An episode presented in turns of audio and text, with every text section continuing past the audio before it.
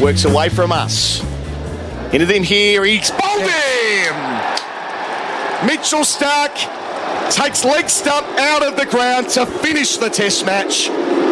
Josh Tongue, who did a lot right at number 10, knocked over for 19. England bowled out for 327. Australia have held their nerve.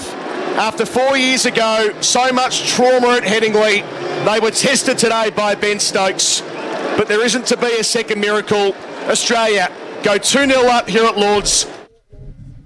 Well, then, you heard the boos in the background, and that is anything but Lords. That just does not happen at the home of cricket. Normally, they accept uh, pretty much everything in their stride, the fans, but not so the case. Uh, the end result, yes, Australia did win the Test match. They won by 43 runs. They're 2 0 up in the Ashes series. Uh, but this uh, Test match will be remembered for uh, a number of things, really, as always. Uh, but one or two very weird happenings. And joining us now is uh, a regular contributor to our show, Dean Wilson, terrific bloke, Daily Mirror cricket correspondent who witnessed uh, a lot over the years, I think it's fair to say. Dean, good evening to you. Thanks for staying up. Yeah, hi Smithy. Good to hear from you, mate. You're right. Yeah, I'm pretty cool. Um, as I said uh, in that little intro there, you don't often hear booing at Lords. Uh, it's just not the done thing. But it was there for hours, it seemed. Um, uh, today, uh, your time. Uh, what what have you made of all this, and what's the general feeling in the press box uh, as a result of the Bairstow incident for a start?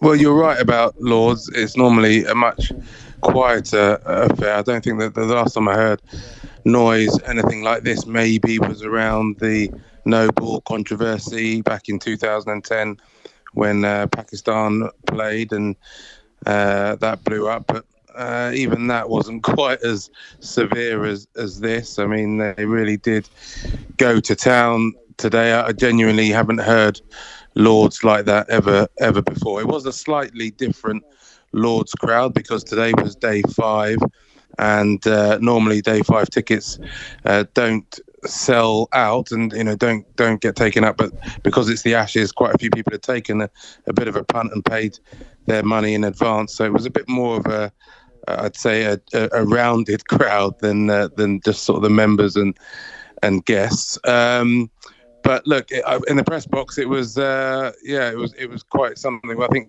first of all, we were delighted that there was such controversy because, of course, uh, that's what you know. That's our business, you know, writing about stories and and getting stuck into to things like this. So uh, the, the journalist inside me certainly was was interested in, in, in that. But uh, in terms of kind of which side of the moral argument you want to stand on, uh, look, I think it was split. I mean, you, as you can imagine, largely along national lines. Um, but I think that you know you can argue very strongly both ways. You, you can say that you know, Jonny Bairstow should have stayed in his crease, and, and if he'd done so, uh, he wouldn't have uh, given Carey that opportunity. Uh, likewise, you know, he wasn't looking to take a run. He'd marked out his, you know, that little moment of rubbing the spike behind the uh, behind the crease to say, you know, that was that, and, and I'm going to go and have a chat with my uh, with my teammate. So uh, Alex Carey was being a little sharp there. So. Um, yeah, which depending on your allegiance, I think you can argue it, argue it both ways. Yeah, I think, and, and there will be debates, uh, great debates uh, as well about the whole thing. But uh, the upshot is, of course, Dean, that um, England now find themselves 2 0 down. What do you think um, they perhaps uh, could have done a wee bit better in this test match? Bearing in mind, they did have the, um, the advantage that they didn't have to counter Nathan Lyon in that second innings.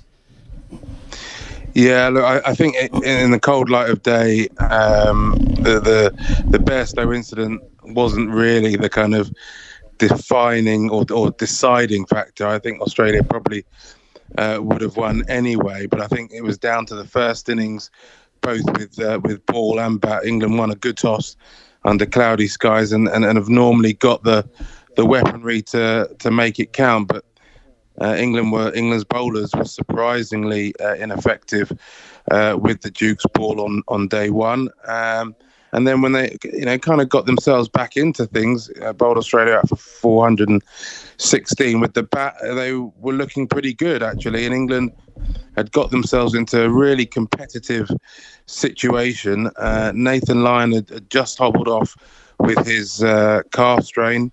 Uh, England, I think, were about 188 for one. Ollie Pope and uh, Ben Duckett well set. Um, and Pope played the most extraordinary hook shot, um, going low to high, absolutely intending and trying to hit the ball for six. Part of the the Bazball attacking, entertaining, uh, shot making style uh, didn't connect enough and and got caught. And really, that just kind of opened the floodgates for a, for a curious session. And I think England when you talk about what could they have done better, I just think they could have been a little bit smarter in that, at that situation, knowing that Australia were going for this short ball tactic.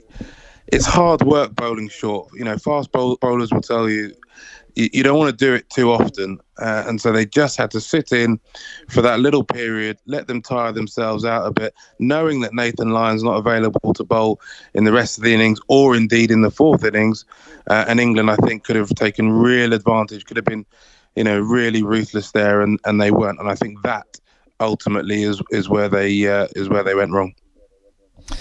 Dean, remarkable performance by Ben Stokes again. Couldn't get the job done as he'd done at Headingley previously, but uh, I just wonder how poor a, a, player these days is Stuart Broad. Here's a bloke who scored 169, batting at number nine in a Test match. Uh, how poor is he at number eight that you have to protect him to the extent that you're turning down the amount of runs England did?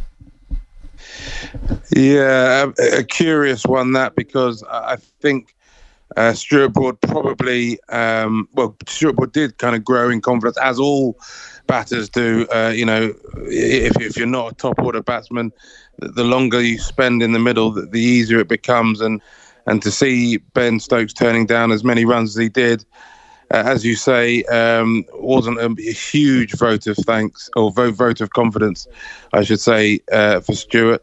I think the fact is that Stuart. Um, he, he, he, struggled a little bit after he got that 100. He struggled a little bit with the short ball against uh, the cricket bowlers. He got hit in the face um, a few years ago by Varun Aaron of India, and that kind of really rocked his his batting confidence. I think he, he's probably slightly uh, um, yeah, a less confident player than he than he was. But I also think that Ben Stokes was taking responsibility and taking the job on himself, and I think that he felt he, he kind of just got in, went into that Headingley mode again, where he just felt like you know he was going to be the one to get England over the line, and it really was Ben Stokes or bust, unless you know he'd got it down to I don't know twenty runs or, or, or fewer.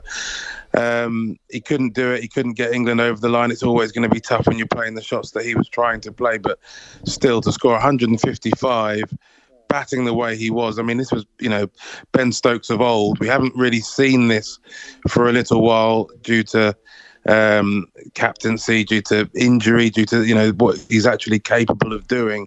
So he did really roll the years back, and it was a, a phenomenal few hours. Um, the fans booing away, you know, getting stuck into the Aussies, the, the Aussie players as well, just, you know, having a bit of a wobble, maybe thinking and remem- remembering what happened at Headingley. I mean, Steve Smith dropped a catch, for goodness sake. I mean, Steve Smith, he doesn't drop anything. Um, mm. So, yeah, it was a, a an awesome few hours, really entertaining for all sorts of different reasons. Uh, but as you say, Ben Stokes has probably used up um, a fair amount of his miracle quotient, I think. Right, let's uh, look at uh, the style of cricket now. Um, up until this series, uh, Bazball, for want of a better term, the style of cricket England want to play anyway, has been very well received, very well accepted, and, and, pretty damn successful along the way, Dean. I just wonder now what people are saying about it, um, all, you know, b- batten down the hatches type cricket. I just wonder what England fans are saying about it now being 2 0 down. Well, I think it's been really interesting to to see the the sort of change in in response. Um, I, I, think there are a number of people out there who, who found it very confusing and discombobulating, and, and actually almost wanted to see it fail. Not not because they want to see England fail, but just because they, they couldn't quite compute that Test cricket could be played in such a way with such freedom and and be quite so much fun, and there'd be no consequences. So I, I think the idea that actually England might be getting a little bit of uh, you know taste of of, of, of Aussie medicine, um, you know, kind of resets and and and makes them think, yeah, Test cricket is hard. But but also, I think because it's the Australians, because it's the Ashes, God, it just it means so much more. Uh, you know, whether it's right or wrong, you know, is almost irrelevant. It just does. And walking to and from the ground over the the first three or four days of this game, you know, fans were really disappointed. England were play, were behind the eight ball, and fans were really disappointed with it. You know, they just they didn't want England to be giving up, or felt like giving up the Ashes quite so uh, easily, and and, and Australia, essentially getting Australia back into into games. Um, but look, uh, my, my, personal view, I've loved it. The, the, last year or so, it's been terrific to see. You know, being in Pakistan and watching them score 500 in a day just kind of blew my mind, and uh, I, have absolutely loved watching it. Um, and I still think it's the it is the way to go in terms of being more attacking and being more positive, um, because that's the nature of the game, the players that they've got. However, there is always room for a bit of adaptation. There's always room to read the game and to use your experience and your nous and your knowledge uh, to impact uh, as best you can for your team. Uh, and one thing I would say is that Eoin Morgan, we, we, we've talked a bit about Eoin Morgan and what he did for the white ball team back in 2015 and and he began by really preaching this kind of uh, shoot for the stars. You know, just go for it, go for it. Don't worry if we get bowled out for hundred. It doesn't matter. But ultimately, that white ball team refined their cricket. They weren't just crash bang wallop. They didn't win the uh, 2019 World Cup by playing crash bang wallop cricket. They had to be smarter and play smarter cricket. That is the journey I think the Test team are on, and it's just a matter of when they get that that smartness. Um, just uh, finally, Dana, before we, we let you to get to bed, mate, um, and thanks again for staying up. Um, what about uh, now for England? Uh, they have to win the next three, otherwise the Ashes uh, will remain in Australia's position as such. Uh, any changes? Do you, th- do you perceive um, Brendon making any changes? I mean, he has played the faithful card throughout this whole process. yeah, I mean, they, they have uh, been faithful. I think there will be at least one change um, because I think uh, Mark Wood has to get involved. Mark Wood's got to get involved in, in the series now. Um, I think they were probably, you know, they have been looking to just keep him back and, until he either they had to take a, take a bit of a gamble with him or, or until uh, he's good to go. Now is the time that they have to unleash him, try and hit Australia with that pace try and you know hit back a, a bit of extra firepower. They had a, a, little bit of pace with Josh Tongue in this game, and Josh Tongue I think is, is really is one for the future. I think he, he, showed that he can he can cope with the demands of, of, of Ashes cricket, and uh, I'm, I'm feeling pretty positive about him. I think probably Jimmy Anderson will have a blow at Headingley, um, just in terms of uh, trying to give him a chance to get himself back in in some order for for Old Trafford. The back to back nature of the matches kind of makes it quite tough. Uh, and then possibly they, they might tinker a little bit with Ollie Robinson and, and Chris Stokes, Chris, uh, Chris Stokes, Chris Woakes. Um, he's also in the squad, uh, and I think they'll just see how much all those bouncers that England bowled at Australia, how many, how much that's taken out of uh, of the seam attack um, and freshen that up a little bit. Also, Ollie Pope, I think, is struggling with his shoulder. Um, you know, he injured it in the first innings in the field, and then also did it again in uh, in the second. Uh, was in real pain while he was batting, so I think uh, they'll be uh, perhaps a little bit wary of going into the game with an injured uh, number three.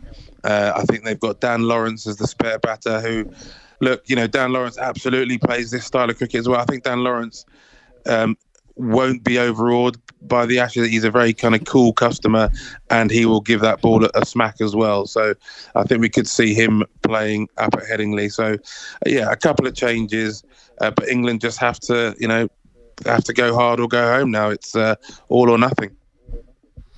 Dean Wilson, always great to catch up with you, mate. Uh, as again, thank you very much for, for staying up and giving us an, an update uh, on the situation there. Controversial day as well, but uh, in the end, Australia just a wee bit too powerful, 2 0 up. Uh, Dean, uh, thanks very much. Uh, enjoy Headingley. Yeah, all right. Cheers, Smithy.